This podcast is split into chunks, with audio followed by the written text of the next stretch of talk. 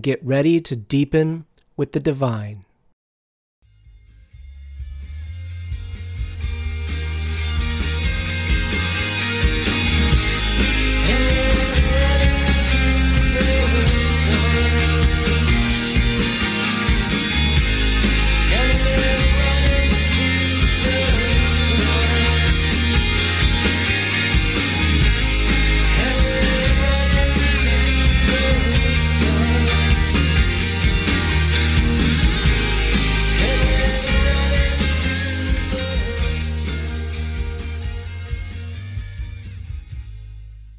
All right. Good afternoon, good evening, good morning to everybody, wherever you are in the world and whatever day or time that you're listening to the broadcast. This is Deepen in the Divine Radio with your host, Scott Krytsa, and this is episode number 13 on April 6th, 2018. And I'm extremely excited to be talking with our special guest today, Beth Geer, who's the author of Awakening to One Love. Um, and as you know, before we jump into the interview today, I just want to remind people of a couple things. One, um, if you want to call in and ask Beth a question live on the air, uh, just take this number down. It's uh, 800 888 429 5471. Again, that number to interact today is 888 429 5471. All right. And before we introduce uh, Beth here, um, as always, I want to read um, just this is going to be a quick quote from A Course in Miracles. And this is from the clarification of terms section, uh, and it is section six, paragraph four. And it is The Holy Spirit abides in the part of your mind that is part of the Christ mind. He represents yourself and your Creator, who are one. He speaks for God and also for you, being joined with both.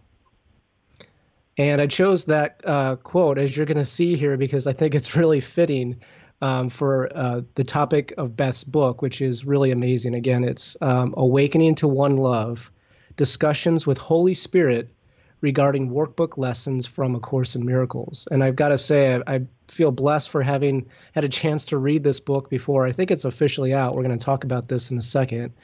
And Beth also, um, she does a lot of great poetry. She's got a newsletter uh, we're going to talk a little bit about how to reach her in a little bit. Um, but I'm just so happy and want to welcome Beth Geer uh, to the show. So, welcome, Beth. Thank you. I am just so honored to be here and, and blessed, and, and thank you for having me, Scott. This is wonderful.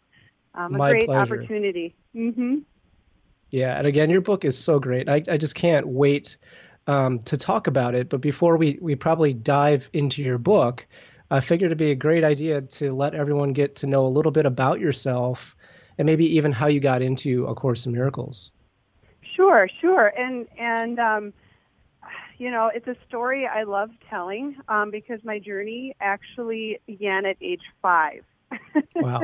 That's when the first miraculous thing happened to me that forever set my mind on this, this path of searching for God and, and wanting to talk to Him and hear him or, or somehow um, figure this whole mess out, like the whole question of why are we here.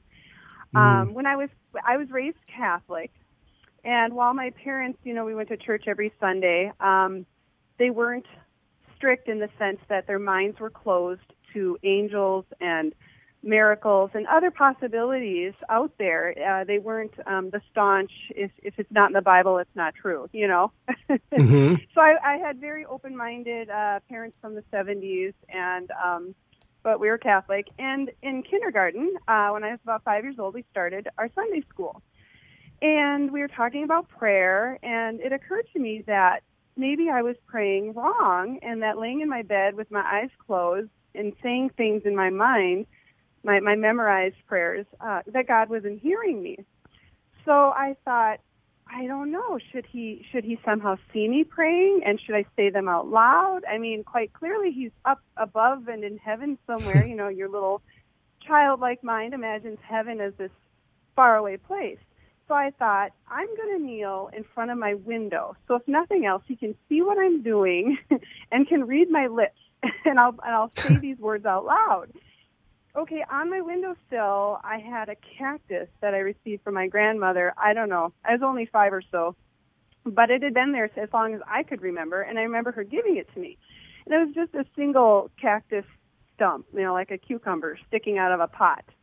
And mm-hmm. I didn't move it. I, I left it sit in the middle of the windowsill, and I just propped my elbows up on either side of it, clasped my hands, said my Our Father, my Hail Mary, you know, the, the prayers you're, you're taught as a child. Okay, so then I went to bed, thinking, okay, now I think I did it right. And um, in the morning, when I lifted the shade on the cactus, were three huge pink flower blooms. Mm, I wow. just about died. Okay. So now, you know, of course, I run downstairs, I show my parents, and they said, well, cactuses do that. You know, if there's a long period of the desert where, you know, there's no rain, suddenly they come to life. Literally overnight, they'll bloom. And I thought, well, even though there's a, a natural explanation for this, maybe mom watered it the day before, and being five, I'm sure I didn't take very good care of it it was the timing of that that that was showing me there is something bigger than what we see, some mm-hmm. power that we can't see that listens, that hears us and interacts with us. And it was from that point on my journey um, began. And so I I didn't just investigate uh, spiritual stuff. I investigated aliens, near death experiences, angels, paranormal activity, ghosts you name it. Um, all of the, you know, I'm a big sci-fi fan also, and okay. um, I I read everything about anything that I could get my hands on that was in the unexplainable realm, and um, then you know, I and of course my favorites were you know the Neale Donald Walsch and and the the, mm. the Eckhart Tolle and and all of that those authors, um, and then one day I was in the bookstore and I grabbed a Course in Miracles. Hmm. And the first time I looked at it, I thought, this looks like something for someone taking a college course for some religious class. Right. and it says text on it. It says manual for teachers on it. I thought, ugh. And I just promptly put it back. And I couldn't get it out of my head. I thought, what was that book? And I couldn't open it because it was wrapped in cellophane um, because I believe the delicate nature of those thin, you know, papers inside it the pages are you know as thin as they can be and and uh i went back and forth with it like i'd go in there and i'd pick it up and then i'd put it back. And then i'd go in there and go i want to look at that again and it wouldn't be there. And back and forth i went. When i wanted it it wouldn't be there. And when i wasn't looking for it i would find it. And this went on for probably a year and probably three or four times. And then one day um you know i've got my daughter was born when she was a few months old. She was crawling.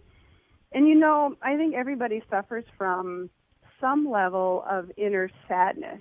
I truly think we live from one happy thing to the next. And when it's over, we're looking forward to the next thing. If it's an addiction, if it's buying something new, it makes us happy for a little bit. And then when it wears off, we're back where we started. We need an event. We need a, a new partner. Maybe we need a new job. Maybe we, you know, whatever it is. And I was in one of those lulls, and I would never describe myself as depressed but I wasn't happy. You know, I, I mm, everything yeah. was going fine. It just was this underlying uneasiness. And I said, Lord, dear God, what are the rules to this place? If you would just tell me what to do, I don't care. You want me to do 10 jumping jacks a day? I will do that. You want me to, you know, whatever it is. Are we supposed to sacrifice lambs and baby cows like the Old Testament? Fine, I'll go buy some. I don't care. Just tell me. What are the rules to being here? And I kid you not, within three or four days, it was within that.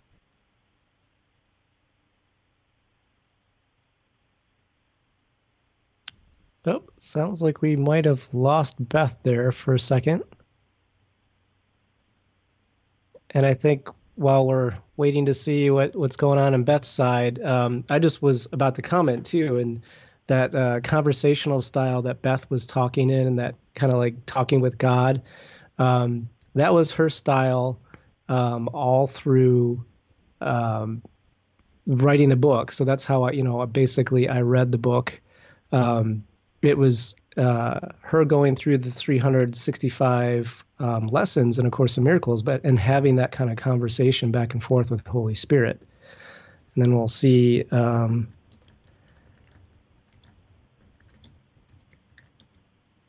we'll see if uh, we're going to get Beth back, or maybe it was me that dropped off. Just trying to see what's going on. And again, I'm I'm assuming that I'm still on right now. Um, so I'm going to keep talking about um, the things that I really enjoyed about the book, our best book. Again, it's Awakening to One Love. And actually, I should mention that her website um, is uh, awakening and then the number two, one onelove.com. So um, we're uh, it sounds like we're uh, getting the connection back on. I'm not sure if uh, stay with me. We'll bring her right back. Okay, great. So we're getting uh, Beth back right now, which is awesome.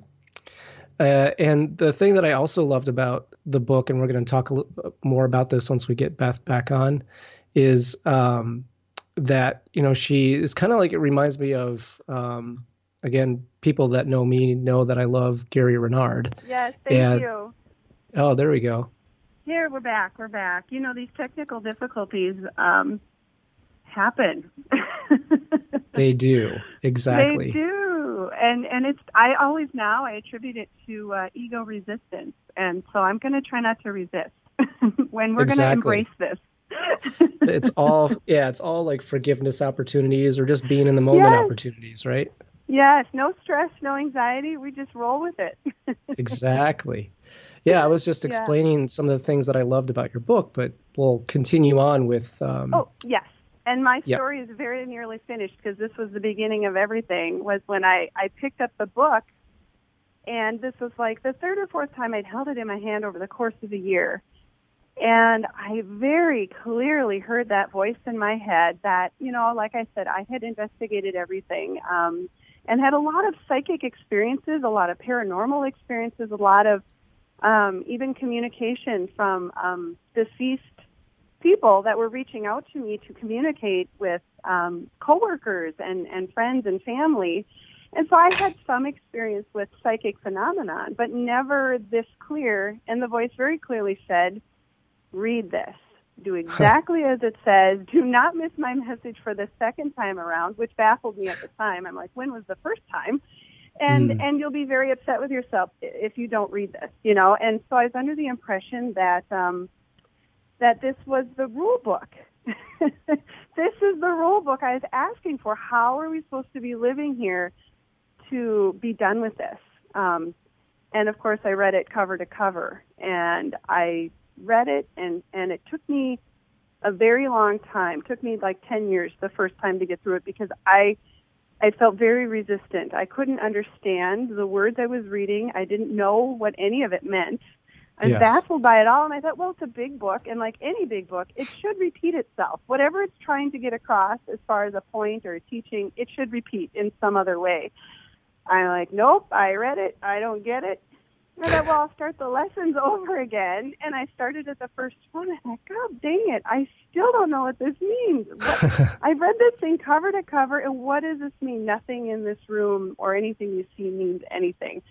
Right. And in popped that voice for the second time and said, well, nobody understands these the first time they read them and and you're not the worst student ever and you know let me help you and that was the beginning um and I started to take down the things that were very inspiring to me as individual pockets of just wow factor moments. And as I went along, I thought, I really want to share this with people. I can't believe this is happening. And so I started to form it into a book. And that's kind of how it all started. Um, it was my second trip through the lessons that as I went through them, I was taking down everything that was coming to me, and that formed the book that I now have in existence. And it just kind of laid itself out in front of me. And I honestly, from chapter to chapter, I had no idea what the topics were going to be. I had no idea what was coming next and was surprised after chapter after chapter that there was still more to talk about and there were still more things um, to go over. And uh, so, yeah, that's pretty much pretty much how it all happened. Yeah, I I loved your story, and and really, it's uh, a testament to you know everyone can have that kind of a relationship with Yeah. the Holy Spirit. But I really love the conversational style that you have with your connection with Holy Spirit. It was really enjoyable to read. Oh, Um, thank you. Yeah, and so I was curious. So, like, literally every time you would do the lesson for the day, like as you were reading it, would you start to hear the voice, or did it kind of wait, or did it sort of do different w- things it- for you? It varied from day to day, and it 100% depended on where my level of peace was. If I read the Mm. lesson too fast and I was expectant, sometimes, seriously, it would wait till right before bed, and I'd be just falling asleep. I mean, there it is. there is it. That's what I was looking for. And it's always, it's always accompanied by a very positive, joyful feeling and a feeling of being inspired and the feeling of I can't help myself but write this down because it's it's so good to me. And um, then I knew that that it wasn't my ego. And I had many times I'd sit in front of my computer and go, okay, come on, I'm waiting, and nothing, absolutely nothing. And I'd like, but I have the time right now. Nobody's crying. Nobody needs a diaper change. Nobody's, you know, got the TV on. I'm like, I'm I'm all alone. Dude, talk to me. and then it would surprise me, and the voice would come in when I'm folding laundry or I'm driving, or of all things, I'm at work, but I happen to be in the Zen at work where I'm peacefully doing some monotonous chore. And I'm like, oh, I need a scrap of paper. I got to write this down. This is my message for the day. And uh, so I, I learned very quickly that it, it came about during times of inner peace. And that's Mm. exactly what the Course talks about, that um, you can't hear the Holy Spirit if your ego is too busy yakking in your ear with all the negativities, thinking about other people and what they're doing or not doing, um, your relationships and, and how those are affecting you or how you've affected other people and what am I making for dinner and yada, yada, yada. It, it comes when you're completely in the present moment. And that's really hard to do when you're trying to do it. there's, Yes. a, there's a doing without doing, and it's kind of this little sweet spot that you just have to fall into. Um, that I think, like people in sports or, or marathon runners, you know, you call it the zone, and you're just doing it, and you're not thinking about anything else but what's happening in the present moment, and you're just doing it. And um, yeah, that's it. I never knew exactly when because I couldn't trigger the voice myself. It was completely not in my power because if I tried to, I couldn't. I couldn't do it. hmm so That that makes a lot of sense, doesn't it? yeah, yep. Inner peace. You know, it's it sounds simple till you start doing it. exactly. Yeah. Yeah. And I, I really like the format that you have set up where usually it's a lesson for the day and then a message from Holy Spirit and then it's kind of grouped together in themes and then you go through usually at the end of a theme where you're, you're either asking a question or Holy Spirit starts a dialogue with you and then you document that dialogue. And I was curious of all the different dialogues that you had throughout the book, was there a certain um, piece of information or one of the conversations that really surprised you the most that kind of still sta- sticks with you like on a regular basis? Yes, yes. Um, the one that pushed me over the edge, where I knew this was not me for sure. This was not me making something up like a sci-fi story. Um, you know, just pulling something out of nowhere and just making stuff up. What, and I was scared of this topic, and I avoided it, and I pushed it off and out of my mind because I was afraid of sounding not authentic. And Hmm. so when the Holy Spirit said, um, I'd like to talk about world peace, and I'm like, we are going to talk about it. and I said, all right, give me your plan. What's your great plan? We've thought of everything, I'm sure, by now, because everybody seems to want world peace. And wow, okay, wow me here. and here was this beautiful plan um, of where there's 12 human needs that if these needs are satisfied, people feel safe and good and will be able to focus on their spirituality. If your physical needs are not met, if you're struggling to survive, if you're starving, if you're in a, a, a predicament or position where you're living in desperation, physical desperation, you cannot focus on your inner work till that's taken care of. You just can't. It's just too real here and you're too stressed. If all those stressors are gone, you're able to relax and focus on that inner voice. And so I thought, oh, so there's 12 things. So I, I wrote down the first three, which are obvious: food, shelter, and clothing. If you've got those mm-hmm. three, you're you're pretty good. and nothing else came because I was like, oh great, I'm not going to think of 12 things. I can't think of anything else. Me by myself, absolutely not. At three in the morning, I woke up to the voice in my dead sleep. Get a pen, get a paper. Here's the rest. I was like, whoa, whoa, whoa, and I wrote down the whole conversation. I'm like, holy buckets, I couldn't have thought of this in a million years. And um, and I even had questions like, you know, why is is is civil peace more important than education? You know, education wouldn't that be more important? And, and he said, well, if you lived in a third world country, and and you had concerns about your children going to school to begin with, that would be the least of your worries. Your worry is their safety first, and you want, you know, you don't want people going around with guns and guerrilla warfare. You know, like, mm-hmm. okay, mm-hmm. keep going. And, and then just how the whole plan is laid out um, where we're governing ourselves and the 144,000. That came to me when I was sitting at dinner with my husband and another couple. We were at a hibachi grill. There's literally a Japanese man in front of me flipping onions that are on fire. And I said, wait a minute. how many people are in this new government anyway? And literally the number just 144,000. And I was like, what? And I literally slapped both my cheeks. And the other couple looked at me. They're like, what happened to you? And I go, nothing. Just over here talking to myself in my head. I'm like, oh and, my gosh. And so that's the rest of it came during that dinner. And I had to quick write it down when I got home. so yeah, like yeah, I said, I never know. But that one pushed right. me over the cliff. I knew I wasn't okay. making up all that stuff. Yeah. Mm-hmm.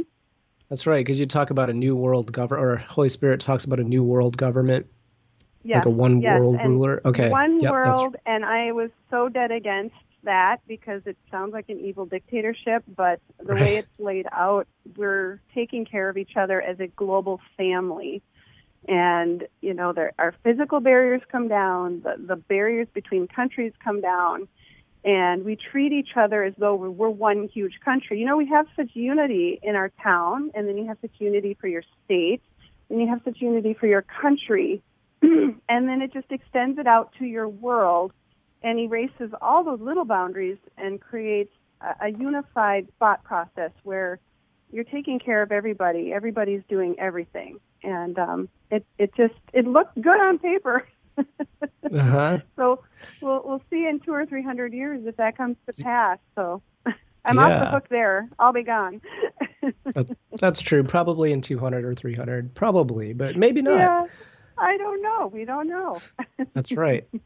But yeah, it's I, it was really interesting when you talk about that and being out at dinner because this was the, if the conversation went in linear with the the mm-hmm. the lessons. This was pretty early on in the lessons. So, did anybody in your family or friend circle know that this was happening to you? My mom and dad. They were the only okay. two, and my husband. Literally, and I would maybe talk about it at work a little bit because I was so amazed, and so I hmm. couldn't help but tell people. And um, and they were all of the mindset of, well, keep going, see what else you can find out. That's great. So I, I didn't tell a lot of people. I just, um, it's that crazy factor, you know. And mm-hmm. and uh, so I shared it with my closest family and friends, and that was it, and that was it. Yeah, it's pretty interesting, like how guarded we tend to be or think we need to be when when you think about like Jesus. That's all he yes had conversations with.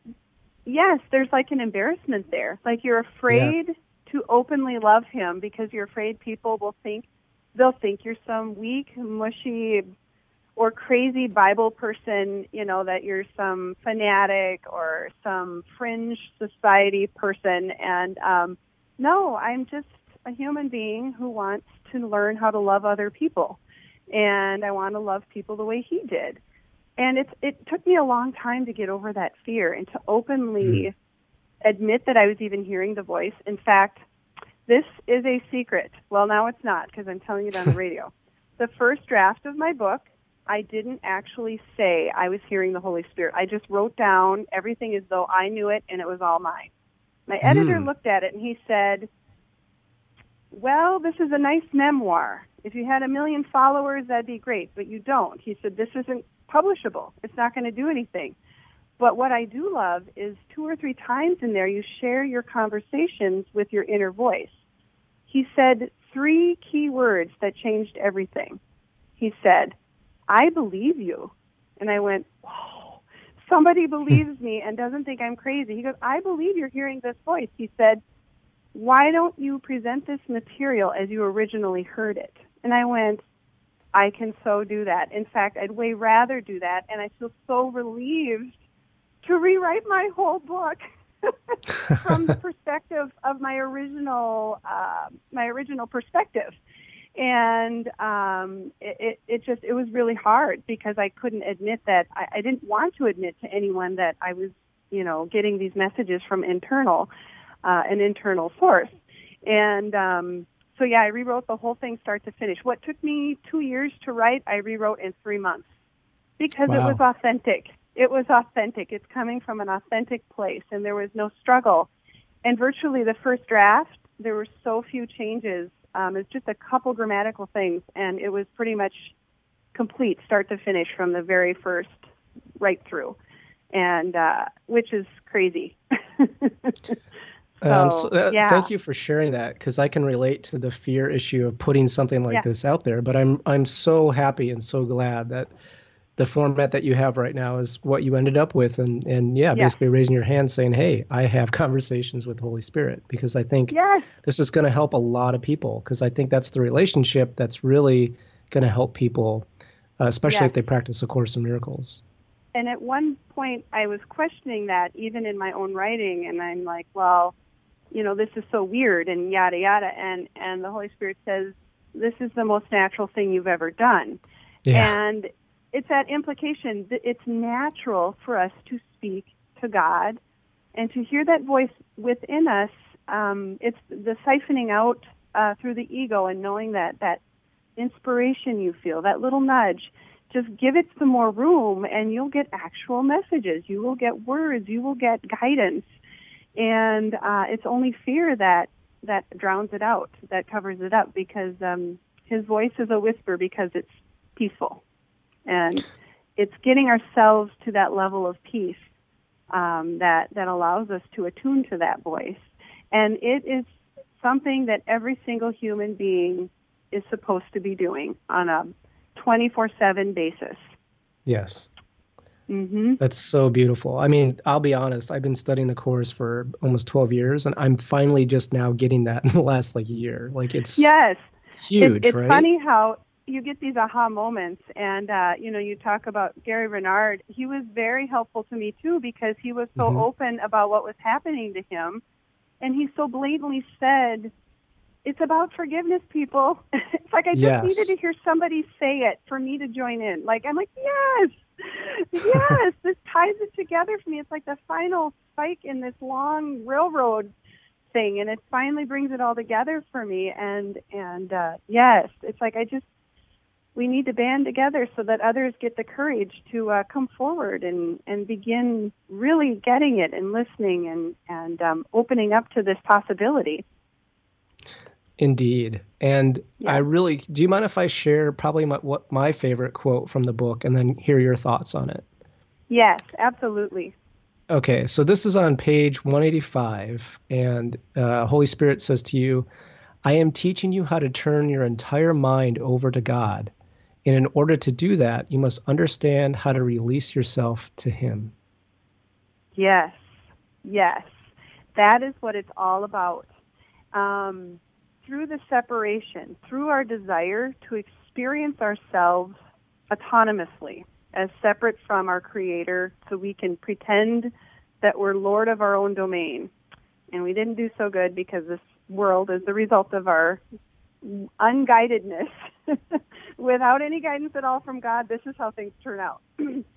and our minds are so preoccupied with the world we've made outside of us that only the small hidden buried part that's still connected to God is is um, still active and connected. Otherwise, we'd, we'd lose our existence if we weren't connected to God at all times.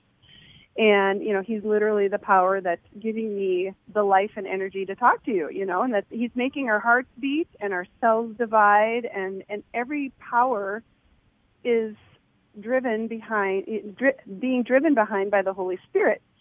And our minds are not with him. Our minds are on everything else but him. And when we relax, when we tell ourselves, I use this a lot, what if the world was rendered obsolete? What if the bodies we have were obsolete and we were left with only our love and light? That is how I need to have my mind in that state of I don't have any needs, I don't have any worries, because all of those things are associated with the body and the world outside me. And if I could render my thoughts about that obsolete, um, my mind would be 100% turned over to God. And that's when our world becomes transformed. That's when everything shifts. And I, I did read in the course because I'm like, why isn't it happening? okay, I get it. Make it happen. and you still see this world that we made with the ego for a little while. And in eternity, our lives seem like only a little while. And um, at the end of this time that we're allotted here or the time that we've agreed to be here, it will shift. And we just have to trust that process. Trust that uh, the agreement we made to return and to give our whole mind back and not desire that separation anymore. And I remember when I was writing these things, like, but I don't want, you know, I don't want to be separate. Why would I even be here? You know what I really want. And the response was, but you don't behave that way. You're still mm. upset. You're upset about things outside of you. You get upset when people speak to you a certain way. I have a story about a very, very funny situation that happened to me at work when I was trying to see past this world and forgive it and and give my mind over to God. So I'm a pharmacist and a lot of times I'll find myself down at the cash register also checking people out with their prescriptions because I also have to talk to them, counsel mm. them hmm. about their medication. I might as well take their money while we're doing it. and I went down there and I had this prescription. We were really busy. This woman was on her cell phone, you know, yakking away. And I thought, I don't even have time to wait for her. Otherwise, I would just wait until she was done. And you know what? I'll wait on you when we're when you're done with your call. I didn't have time for that, and she stood there like she wanted me to take care of the transaction. And I thought, oh, she's being so rude. she's talking so loud to somebody, and she's on her phone. And it's rude to do that when there's a human being in front of you interacting with you, trying to serve you, you know? Mm-hmm. And um, so I said, "Oh, this is one of those moments." And I said, "Holy Spirit, will you please help me see her in the love and light that she really is?" It didn't make me feel any better. I was still irritated. And so through the whole transaction, I just fine. I got the money. I took her money. I gave her her change. As I was handing her her change and putting it in her hand, she says to the other person on the line, "Okay, goodbye, honey. I love you." and it was a knee jerk reaction from me. I said, I love you too. it was a knee jerk reaction. I didn't mean to say that. And she looked at me and we both burst out laughing. And and she took her bag and went on her way. And as I was walking back into the pharmacy, I realized the only words we actually exchanged were, I love you. And I thought, you are a sneaky dude, Holy Spirit. you somehow caused me to see the situation in the light of love and joy and laughter. And I released her from anything I thought she was doing. It was my judgment that was making me upset. Who cares if she's on her phone? She's not punching me in the face. Nothing's happening to me. Let her talk on her phone. It means nothing. I am making a big deal about something that I I'm in control I'm in control of. I, it does not have to be important. And um, yeah, there, when you are conscious and you're living consciously, there's no telling what fun, what beautiful way, what loving way the Holy Spirit will transform those situations for you if if you just relax into it and let it happen and And that was, yeah, a story that I shared with the pharmacy and it shifted everybody for a while. You know, we were all a little bit nicer to the ones we would just assign labels to that they're crabby mm. or they're complaining or they're this or they're that. You know, we we aren't in their shoes. We don't know what they're going through. And um let the only words you share be I love you instead of I can't stand you or which is a, a mild form of hate. Yeah, so, exactly. That's such a beautiful yeah. example. That's yeah. Sometimes you don't hear a voice that you'll have to experience it's that just shift. Your heart or uh, that knee-jerk reaction. I heard the words "I love you, honey," and it was a, a reactive "I love you too." I couldn't help it. it was the way she said it, and it was so loud. And something inside me replied for me, and and it just yeah. Mhm. That's so great. Yeah. yeah. I mean, I just really enjoy the conversations that you you've had with Holy Spirit. And I remember there was one point in the book, um, like just after page 200, 204, I think, and I think the Holy Spirit just really summarized. I think that either the point of A Course in Miracles or forgiveness, and you're like, well, how come you didn't? You don't just say that right out. And then he he yeah. gave you like some sort of a math equation analogy. Yeah. Would you mind sharing that with everyone? Yes, yes, it was one of those aha moments for me because I said, you know, the course is so complex to read. If nobody understands it at first without some sort of guidance or some sort of, you know, really intense study, because it's so different to our mind um, and our ego. It's so opposite of our normal way of thinking and and thinking about God and life and each other. And I said, why don't you just come out and say, you know, blatantly what you mean. It feels so hidden in there.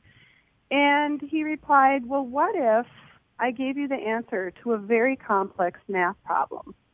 And I said, you mean if you just told me the answer was 42?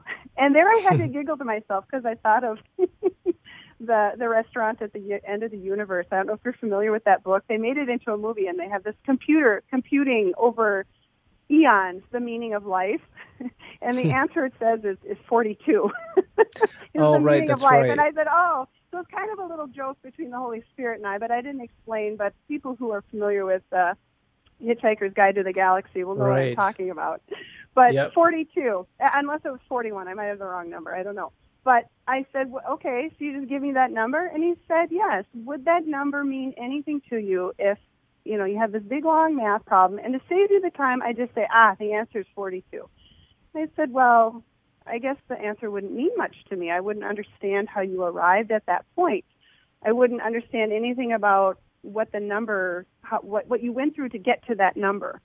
And he said, well, what if I taught you how to work through the problem yourself, step by step, and you gradually came to the answer on your own? and it was the correct answer. How would you feel about it then? And it took you a long time and it was a lot of hard work and you really, you know, something that you put a lot of effort into. How would you feel about that number then? And I said, I'd be very proud of it and I'd be excited about it and I'd want to teach other people. I'd want to explain to other people to help save them time how you arrive at the answer and he's he's basically you know bingo and there you've got it that i mean it comes down to in life i see things you know um like there'll be a, a picture a sign on a wall or something in a coffee shop you know god is love or love one another or blah blah blah all those little sayings now have deeper meaning for me all mm. of those 42s out there that were just the answer in little short sentences that you see all over the internet, Facebook, everybody's, you know, local diners, wherever. All those little things now, when I read them, I think, ah, I know what that means now. I know what that means. I know how that answer has been arrived at and what it takes to really believe and feel and know God is love and that there's so much more behind that than those three little words. And so it's really brought deeper meaning to everything now that I've been surrounded with my whole life. The answer's been there all along. We just didn't know what we were looking at. You know, um, another math analogy was also trying to teach a child who's just learning addition and subtraction, jumping right ahead to algebra. It's impossible to understand it until you've got the groundwork.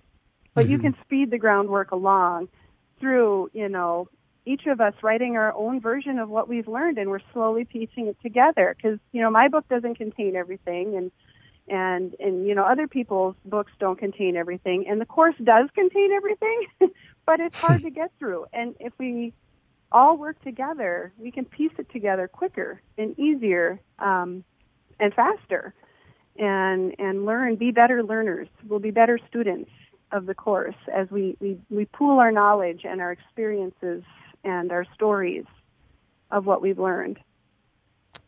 Yeah, that's such a beautiful perspective, and you know, in alignment with union and unity and the, the whole oneness concept. It's just be- I have never heard anyone really explain it that way, and I just I really commend mm-hmm. you on. Yeah, it seems like you've just gone through so much.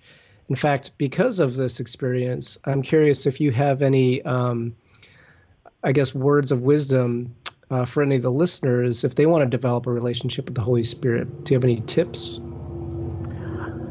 Um, you know, don't struggle against your inner peace. We mm. have so much resistance. Um, we'll do anything to not have peace. And every time something enters your mind uh, that causes you unrest or even very mild irritation, um, I have a story about my dog. And I, I also, for the past year, I gave 12 workshops, which are now posted on my blog, on my website, the notes from them. Um, and uh, the 11th, no, the 12th one was about giving away your peace. Don't don't give it away. And and when someone is doing something or saying something, and it bothers you, and you don't feel happy, you've given the responsibility of your peace to them. We don't even know how to be peaceful ourselves. For sure, someone else doesn't know what to do with it. don't assign the responsibility of your inner peace to anybody else.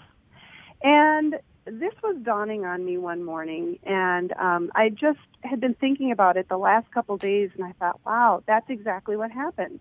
When I'm upset, it's as though I place the responsibility of my peace on someone else, and they're required to behave a certain way in order for me to be happy. That's so mm. wrong, and they don't even know they're doing it. Half the time, the people we're upset with don't even know. Drivers on the road, the cashier at the grocery store who seem kind of rude, they don't know they're bothering us. And yet here I'm all mad, you know, about people who don't even know I'm mad. And I was um, taking hay out to my horses. We've got three horses. I live on a little hobby farm Hmm. and I have the hay on a sled, and it's a winter morning, and it's calm and and beautiful and crisp, and the sun's coming up. It's a beautiful sunrise, and I just stood there for a minute and thought, "Oh man, do I feel good? I am so at peace." The second I thought those words, I look over and see my dog. We have a, a 80 pound Rottweiler who is a furry human being. She's a beautiful, loving creature, and I love her to pieces. But there's literally a land a, a, a landmine of horse manure, frozen little round tidbits of delight that she loves to eat their manure when they're frozen in the winter. And it I I hate that because a it makes her sick. She will throw up if she eats too many horse apples. And also gross. it's so gross. I don't want her licking me. I don't want her in the house. And so I'm literally thinking, I am so at peace. And I literally turn to Freya! And I'm screaming at her, what? Get that out of your mouth. Spit that out. You know, I'm just, I went from zero to a 100% rage in less than half a second. Hmm. and then as I'm yelling at her, and then I realized I was just in deep peace, and now I'm not like the furthest from it, the opposite thing. And I thought, oh, it's like I'm bipolar. Literally, the ego and the Holy Spirit in our mind makes us bipolar. and I thought, oh my goodness, I gave the responsibility of my peace to the family dog. Poor Freya is carrying this weight on her shoulders, and she's just living her happy dog life and could care less what I think about her poop eating habits, you know. And exactly. it just threw everything back into perspective, and I calmed down, and it's not the end of the world. Nobody's going to die, and and uh, you know what? Be vigilant. Be vigilant for your peace and who you're giving it to. Who are you giving the responsibility of it to? because if you can keep it your responsibility, your emotions are your perspective is your responsibility. It hooks you into that holy perspective of forgiveness that none of this is worth getting upset over. Anger is never justified. And I'm sure you recognize that from the course. It isn't yes. because if this world isn't real and if we don't believe we're bodies, there's no reason to become angry ever because none of it's uh, something that goes with you when you die. None of it comes with you. These problems stay here because they're not real. And if we weren't in these bodies, we wouldn't have any problems. And mm-hmm. you can shed those problems and shift your entire experience of the world to abundance and peace by ceasing to see problems, by ceasing to assign the responsibility of your peace to your outer circumstances, whether it's people, whether it's a flat tire, or, you know, you drop the sugar bowl. Now there's sugar and glass all over the floor. Take a deep breath and say, well, so that happened. mm-hmm. You know, it, it, it's fine. Yep, that's not very convenient. I'm supposed to be out the door, but I've got a pile of mess on the floor now, you know. And um, you'd be surprised at how quickly that cleans up and how quickly these things cease to happen.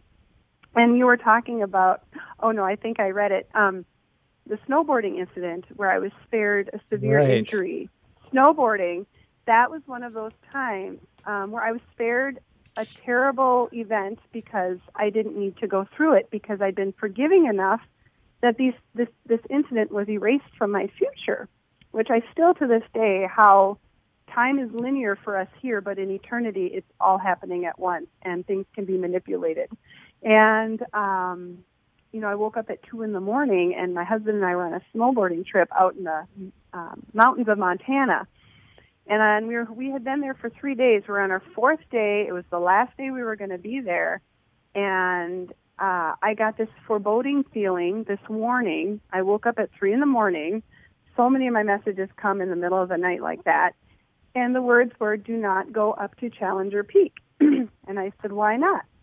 Because you'll sustain a severe injury to your hip and knee, and you won't walk right ever again. You will never heal completely. Your horseback riding days will be done. Your days of running will be done. You'll be able to walk, but you'll have a limp type of thing. Like I'd be partially handicapped. And I said, okay, well, why are you warning me? And the answer was, you've come far along, far enough along on your forgiveness lessons that you don't need to experience this level of pain and suffering. And I thought, well, why would I need to experience it to begin with? Well, it's to um, realize you don't want to associate yourself with a body, that you're spirit, and that you need to let your identity of the body go. And I said, well, what about my husband? Because he loved going up to Challenger Peak because it really was a challenge. You literally, as this little two-seater lift, took you to one of the highest tippy tips of the mountains, and there's a sheer drop off on the right and this narrow ledge, and people crowded at the top. There wasn't enough room. I mean, it was very terrifying, and the wind is just howling up there 24/7 with blinding snow. And um, they even had a warning sign at the bottom, you know, experts only. and, and I thought, oh, he loves challenges. He's going to want to go up there. What do I do? And they said, the voice, and I say they because it felt like I don't know. Sometimes the voice feels like a group of of helpers, um, and we are really a they together, all of us anyway. Our collective um, oneself, so it it you know makes sense. And they said, "Don't worry about him. We'll take care of Paul." So we get up in the morning. I don't say a word about it because I don't want to skew the results. this is kind of a little test for me too, to my reality check. Like, okay, let's see if this message is real. And if he wants to go up there, well, we'll just have to break my leg and die, I guess, or whatever.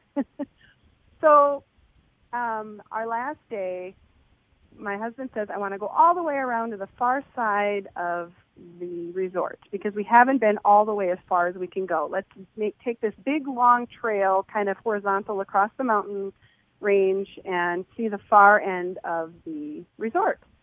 And on our way, we stop to rest, and I look up, and we're at the base of a chairlift, and I look, and it's none, none other than the Challenger Peak chairlift. And I looked at it, and then I turned to Paul, and he said, "Oh, look, we're at Challenger Peak. You know, if we take this chairlift straight up and go down the other side, we'll be exactly where we want to be. it'll cut off probably two hours of our time, you know, going horizontal across. And I didn't say anything. And he looked at the map. He didn't even look up at me to see my face. He just said, "But you know what? I don't feel like doing that. Let's just keep going where we're going." And I went, "Holy crap!" he didn't want to go up there, and it would have been a shortcut. And I thought they really did take care of that. And so then when we got back and we're all in one piece, we took off our boots for the day and hung everything up. I said, okay, it's safe to tell you this now. And I told him the warning I got in the middle of the night. And I said, I got to know, why didn't you want to go up that chairlift? He said, that's the weirdest thing. He said, I suddenly got a very bad feeling about it, a very hmm. deep sense of foreboding that if we went up there, we'd get injured. So I decided to take the safer route. wow, that's so amazing. He speaks, he speaks to everybody. You just got to listen, and you don't even know you're listening. Those are the best messages when you don't even know you're listening. So, yes, that, yeah. Forgiveness lessons are removed from your future as you practice forgiveness. Things actually do get easier. And I'm going to tell you that there are times where they seem worse, and that's only because of our inner resistance. And I do feel like sometimes we're getting a bunch all at once to kind of burn through a lot and just get it over with because I, I do appreciate the shorter road that way too. and, mm, definitely. And so things are, you know, cards are falling and things are happening in your life, stuff becoming undone. It's just all part of the undoing process to get you on the right track. And things that are denied us that we've prayed fervently for, you just have to trust that it, it, it wasn't for your highest good it wasn't um, in your best interest because the one who knows our best interest can see everything, can see all outcomes, can see all reasons for all things. And you just have to trust that every single human being placed in your path, placed in front of you, is there specifically sent by the Holy Spirit. Scott, you are talking to me right now because you were strategically placed here on this phone with me by the Holy Spirit. I trust in that 100% that there is a reason for everything, for every single human being needing another, and it's always for the highest good. So I, I do thank you for answering that inner voice that said, hey, I'm going to ask Beth if she'll be on my radio show because everything is for our highest good, and you have to trust that even the uncomfortable things. And mm. there's a part in my book about that too, where I, I said, does the script have to be so bad? Like, do we need these uncomfortable things? And the Holy Spirit said, every one of you is like a lit ma- uh, an unlit match. With the proper um, force and pressure, you ignite into a beautiful force of goodness and and you know it's like that push you need to be to seek God to begin with sometimes and that was when I said, "Well, I think I have a wet match because I don't really like force and mm-hmm. pressure." and uh, yeah, they're really, really down to earth, real conversations where I express my my feelings openly. yeah, it's it is it's my distaste well, for lessons. Yeah, it's amazing. And again, I just really love your book, and we just have a couple minutes left, and I just wanted to make oh. sure that you had a chance to mention when the book is going to come out and then how oh, people yeah. get, can get in touch with you. Okay, so my book is pending. Um, there have been a couple delays because my editor also is the editor for the Spanish version of the actual Course in Miracles. And wow. so she's had a couple of delays which push with that project, which pushes my book back because it's behind that project. And I don't mind waiting in line for the official Course in Miracles to work out whatever their their uh, little snafus are. So in the meantime, I'm hoping it'll be released sometime here this month in April. Um, in the meantime, if anyone wants to be notified of the second it's available, just sign up for um, my email uh, through um, I have an email pop-up and an email site on my webpage. And my webpage is awakening2onelove.com. It's the word awakening, the number two, and then the words one love.com go on there, and the homepage has it right there. My little sign up um, uh, block and subscribe, and you'll receive beautiful messages um, every few days. It's, it's turning out to be biweekly, but my day-to-day inspirations, messages from the Holy Spirit, is He continues to magnify and decipher um, the meaning of the Course in Miracles for me. It, it's continuously distilling down to these very simple truths and these very simple ways of seeing the world and each other and how simple our rules are here. The rules are not complex. It's just a matter of knowing what to do. and you can yes. accelerate your awakening and your own ability to hear the Holy Spirit within you. Yeah, that's such a beautiful message. And again, I think your your book really speaks to that and the experience that you've had. And I highly recommend uh, everyone going to Beth uh, Beth's website, awakeningtoonelove.com, signing up for the newsletter, and then uh, eagerly awaiting the release of your book. And Beth, um, I just want to thank you so much for being a guest today, and look forward to supporting you and your future endeavors, especially with your book release. Thank you so much, Scott. You have a great night. Thank you for having me, and blessings to you and yours. Take care. Th- thank you, and blessings to you as well. Take care. Thank you. If you'd like to learn more about Deepening with the Divine or Scott Krytsa, please visit krytsa.com, K R Y T S A.com. You can sign up for my newsletter and receive a free ebook download as well as many surprises and gifts throughout the year. The world needs more people like you, God minded and spirit workers.